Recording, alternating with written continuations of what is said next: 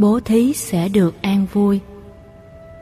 Điều thứ 14 An ủi lớn nhất của đời người là biết bố thí. Nhịp cầu bố thí sẽ giúp ta thiết lập được tình thương, trên cơ sở đó tạo ra tình thân, các mối quan hệ xã hội cộng đồng cũng từ đó được phát triển tốt đẹp. Nhiều người ngạc nhiên hỏi, lý do nào mà chúng tôi có thể vào được các trại giam lớn như K20 có trên 2.000 phạm nhân với mức án hình sự từ 5 năm đến 20 năm tù, hoặc là các trung tâm cai nghiện ma túy, trung tâm mại dâm và nhiều trung tâm bảo trợ xã hội như trung tâm bảo trợ người già, người tàn tật và các trẻ em phạm pháp, vân vân và vân vân. Câu trả lời là Chúng tôi làm theo lời Phật dạy trong tứ nhiếp pháp và lục độ. Bố thí là yếu tố đi đầu. Yếu tố này được xem là phương pháp dấn thân rất năng động của đạo Phật, nhưng ít ai để ý, đôi khi còn xem thường. Thậm chí, nhiều nơi còn sử dụng ngôn ngữ phân biệt đối xử. Bố thí là từ để chỉ một người cao sang, tặng biếu cho người thấp hơn, nghèo cùng, thiếu thốn. Cúng dường là từ được sử dụng để chỉ thái độ rất cung kính và tôn trọng khi dâng hiến cho những người cao hơn mình, ít nhất là về phương diện đạo đức và tâm linh. Phật tử có thói quen dùng từ cúng dường cho quý thầy, dùng chữ bố thí cho những người trong cộng đồng và xã hội. Thật ra, trong ngôn ngữ Bali và Sanskrit chỉ có một từ duy nhất là Dana để chỉ bố thí và cúng dường. Người Trung Hoa thích rắc rối nên dịch ra theo hai kiểu phân biệt đối xử, điều vốn tối kỵ trong đạo lý bình đẳng của nhà Phật. Thái độ trong lúc ta hành thí, tức chia sẻ hay tặng hiến tài sản của mình cho người khác là cách thức ứng dụng, hành trì về học thuyết vô ngã. Bởi vì khi biết được ta không phải là ta nữa thì mọi thứ chỉ có chức năng là công cụ trong một thời điểm, trong khoảng thời gian mấy chục năm trong cuộc đời. Do đó, ta phải làm những nghĩa cử cao thượng để chia sẻ bớt nỗi khổ niềm đau trong cuộc đời. Từ đó mới có được tri thức đính kèm là vô ngã sở hữu. Từ đó, ta dễ dàng ban tặng với niềm hạnh phúc nhằm hoàn thiện tất cả những gương hạnh đạo đức cần có của chính mình. Do đó, nếu không hiểu được học thuyết vô ngã thì khó có thể bố thí, cúng dường lắm. Vấn đề ở chỗ ta không nên tạo ra sự phân biệt đối xử với nhau. Ngôn ngữ miền Bắc đặt nặng vấn đề cảm xúc. Ví dụ, khi một Phật tử tới nhờ thầy làm một việc gì đó, họ thường dùng từ rất khiêm tốn. Xin thầy bố thí cho con, hoặc là con xin được ăn mày công đức. Người ta dùng những từ chịu ảnh hưởng bởi chế độ quân chủ, bẩm, thưa, trình, cáo, bạch, vân vân và vân vân. Hành xử như thế sẽ làm mất đi ý nghĩa đạo đức về các mối quan hệ xã hội trong phương pháp hành thí mà Đức Phật đã dạy trong kinh. Về phương diện đạo đức, từ cúng dường xem ra lại dở hơn từ bố thí, vì cúng dường là cách đọc trại âm của từ cung dưỡng. Cung là cung cấp, dưỡng là dưỡng nuôi. Cung cấp ở đây chỉ đơn thuần về mặt vật chất để dưỡng nuôi thân thể vật lý này. Trong khi đó, bố thí là một động từ chỉ thái độ ban bố một cách đồng đều, không phân biệt. Ý nghĩa đạo đức trong xã hội của nó cao hơn nhiều so với từ cúng dường. Cho nên, trong bố thí đã có phần cung cấp và dưỡng nuôi về mặt vật chất rồi. Ở đây, ta không yêu cầu người đã thọ ơn mình sau này phải đền trả ơn nghĩa xứng đáng. Ví dụ, người ta thường nói, bây giờ cho tôi vay, tương lai tôi sẽ đền trả lại bằng một khoản nhiều hơn. Hay ta vay ngân hàng cũng phải trả một khoản lãi. Do đó, ý nghĩa xã hội bị mất hết, tình người không còn nữa. Cho nên, khi dấn thân vào xã hội mà bỏ đi yếu tố về từ thiện sẽ không thành công. Các chương trình chúng tôi tổ chức khi vào những trung tâm cải tạo và trại giam luôn luôn có 3 phần. Thứ nhất là làm từ thiện. Mỗi phần quà từ 50.000 đến 75.000, chẳng là bao so với những gì họ có trước khi vào tù. Khi họ vào tù thì bị cha mẹ giận dỗi, có nhiều gia đình còn không tới thăm con vì nghĩ rằng mình trút đi được gánh nặng là đứa con bất hiếu, hư đốn, có nhiều người vợ, người chồng khi người bạn đời của mình vào tù thì họ đi tìm người tình mới. Trong thế giới giang hồ, lúc còn tiền còn bạc thì nhất hô bá ứng, khi hết tiền hết bạc thì hết ông tôi, làm cho họ thấy nhân tình thế thái thật vô thường, chóng vánh. Lúc đó, họ mới phản chiếu lại cái mình gọi là hạnh phúc trong việc sử dụng các mánh khóe để qua mặt luật pháp, làm giàu trên xương máu và nỗi khổ niềm đau của xã hội. Đó chỉ là ảo giác, xảy ra như một phản ứng hóa chất trong bộ não, chứ nó không phải là hạnh phúc nội tại mà Đạo Phật đã dạy. Từ đó, họ mới thấm thía về bản thân mình hơn. Chính vì thế, khi đạo lý Phật Pháp được đưa vào, họ tiếp nhận một cách rất nồng nhiệt, còn hơn các đạo tràng có Phật tử tu học. Đó là điều tôi cảm nhận được trong thời gian mấy năm tham gia tại đây bằng con đường bố thí đi đầu. Phần thứ hai là văn nghệ. Trong các trại giam ở Việt Nam, báo không có để đọc, tạp chí không có để coi, tivi không có để thưởng thức. Ngoài lao động 8 tiếng mỗi ngày, trở về, họ chỉ ngồi tán gẫu đợi đến giờ ngủ thôi. Cuộc sống trong đây buồn tẻ, khổ đau, cùng cực lắm. Nên khi chúng tôi đưa chương trình văn nghệ chuyên nghiệp, các ca sĩ nổi tiếng vào phục vụ từ thiện, họ thấy hân hoan vô cùng. Trong chương trình có phần hướng dẫn đạo ca, chúng tôi mời các nhạc sĩ Phật giáo vào đây hướng dẫn cho họ hát các bài đạo ca. Các vị tăng ni trẻ cùng họ ca những bài đơn giản và rất hay.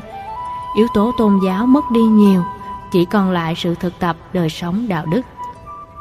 Điều đó phần nào xóa được ranh giới của sự khác biệt tôn giáo. Trong đây, tín đồ của tôn giáo nào cũng có, những người không có tôn giáo cũng có, những người theo chủ nghĩa cộng sản cũng có, đủ thành phần. Nó là một mặt trái của xã hội kiếp người. Những bài đạo ca như thế khiến cho họ thấm hơn, từ từ sống đời sống giống như những người trong tu viện. Chúng tôi thường dùng cách chơi chữ là tù và tu, nhà tù và nhà tu, chỉ khác nhau dấu huyền. Dấu huyền đó được chúng tôi định nghĩa là lòng tham, lòng sân, lòng si đè mình xuống. Bây giờ mình chỉ cần xóa bỏ dấu huyền thì cả nhà tù trở thành nhà tu. Ba tháng an cư của người xuất gia là cơ hội để tái nạp lại bình năng lượng tâm linh sau 9 tháng hoạt động Phật sự. Để năng lượng đó không bị mất đi mà còn sung mãn hơn. Tương tự, các phạm nhân nên tận dụng thời gian ở trong trại giam để thực tập việc rèn luyện đạo đức nên nghĩ rằng mình ở đây không phải chỉ để trả quả những hành động xấu của mình. Để từ đó, mặc cảm tội lỗi giảm đi, hướng về đời sống tâm linh thì họ sẽ trở thành con người rất mới. Nên sau khi mãn án tù, họ sẽ không còn là những người sống cuộc đời leo lỏng, ăn chơi nữa. Ông Phùng Văn Yến là Thượng tá Tổng Giám thị trại giam. Trong đợt ngày 31 tháng 5 năm 2008, chúng tôi mời thêm Giám đốc Trung tâm Thông tấn xã nghe nhìn ở các tỉnh phía Nam và ban thường trực của đài truyền hình VTV1. Khi trả lời phỏng vấn, ông Yến cho biết rằng trong hơn 10 năm làm công tác này, khoảng một năm rưỡi vừa qua là thời gian ông cảm thấy nhẹ nhàng nhất. Kể từ khi chương trình quay đầu là bờ được đưa vào, các anh chị em được huấn luyện thái độ làm công quả. Thay vì nghĩ rằng mình đang phải lao động khổ sai để trả tội ác mà mình đã tạo, bây giờ họ nghĩ mình đang làm công quả nên họ tình nguyện dành nhau để làm. Khi có người bị bệnh không làm được, họ xung phong làm thế. Làm công quả với tâm hân hoan thì phước báo rất lớn, tội sẽ giảm nhanh hơn thời hạn bình thường. Một điều nữa là tình trạng đại bàng xanh, đại bàng đen, đại bàng đỏ cũng không còn nữa, bởi vì người ta nghĩ đây là nơi tu dưỡng đạo đức, chứ không phải là nơi trừng phạt lẫn nhau như trong thế giới giang hồ. Do đó, hiệu quả cải tạo tốt hơn rất nhiều. Đây là điều đáng trân trọng mà chúng tôi trả lời phỏng vấn trên đài VTV1. Nếu chính quyền mạnh dạn đưa thiền, tu pháp môn niệm Phật và đạo đức học Phật giáo vào trong trại giam thì xã hội Việt Nam sẽ giảm các nhà tù. Thứ hai nữa là ai lỡ vào tù rồi thì họ có cơ hội trở thành người tốt. Cho nên, mạnh dạng sớm chừng nào thì xã hội bớt khổ đau chừng đó. Dĩ nhiên, chính sách đó rất khó thực hiện, cho nên trước tiên phải đi bằng con đường từ thiện.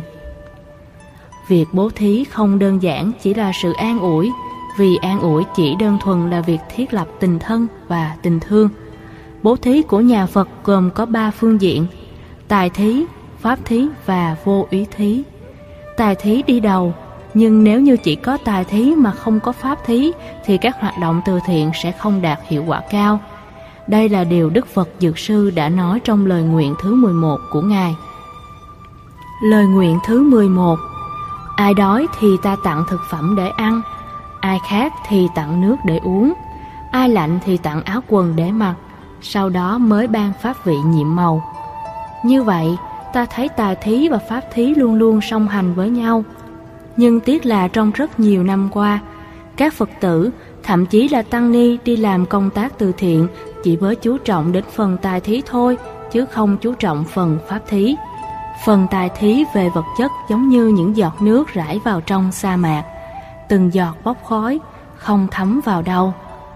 Nỗi khổ niềm đau của con người do thiên tai không xảy ra ở chỗ này thì xảy ra ở chỗ khác. Không bao giờ chúng ta đủ sức để làm hết những thứ đó.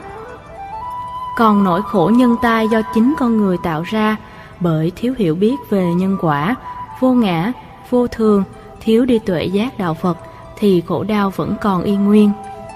Ăn bữa sáng, chiều có thể đói, ăn ngày hôm nay, ngày mai tiếp tục đói. Còn khi hiểu được Phật Pháp rồi thì đói khổ về vật chất không phải là nỗi ám ảnh hoành hành con người nữa. Ta vẫn có thể sống hạnh phúc và bình an.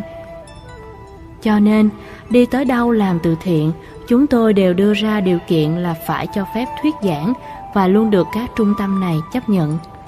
Ngoài phần thuyết giảng, chúng tôi còn làm kinh pháp cú dưới dạng các thẻ nho nhỏ. Mặt trước là ảnh Phật, mặt sau là Phật ngôn.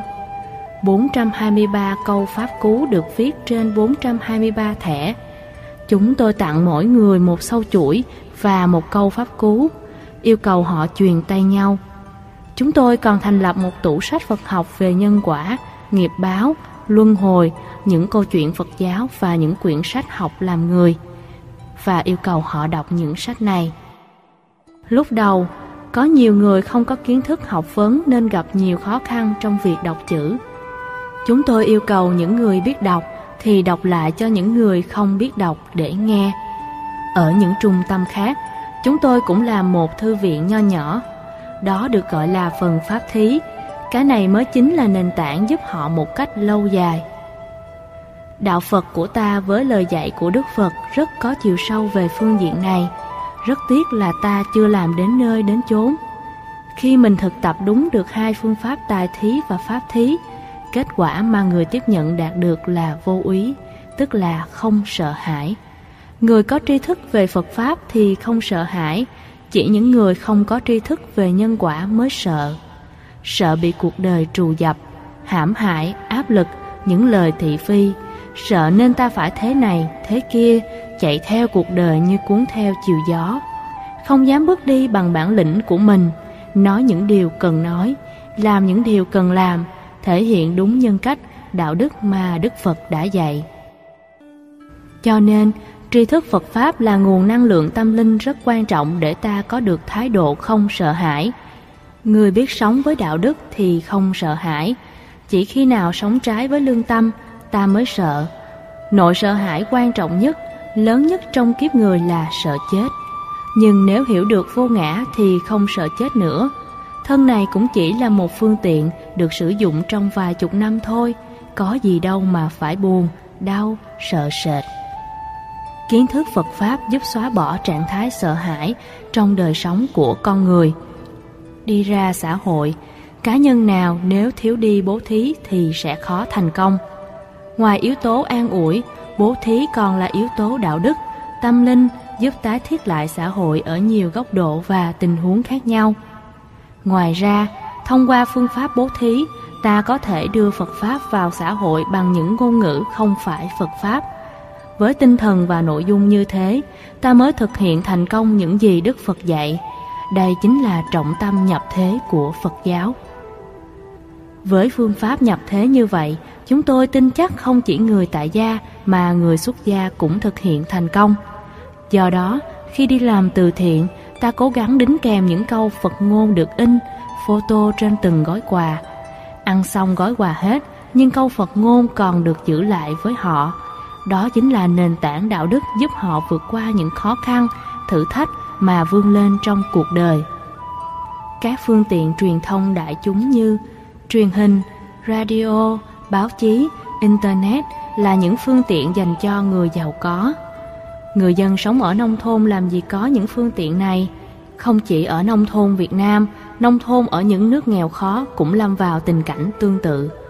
Cho nên, khi ta tặng họ những hình ảnh Phật nho nhỏ có câu Phật ngôn, thì dù là người Thiên Chúa giáo, họ vẫn thích, những người Hồi giáo vẫn say mê. Lần đầu tiên chúng tôi đưa vào trong trại giam 2.500 sâu chuỗi, họ giành giật nhau bởi sợ không đến phần của mình, trong khi số lượng tù nhân chỉ có 2.000.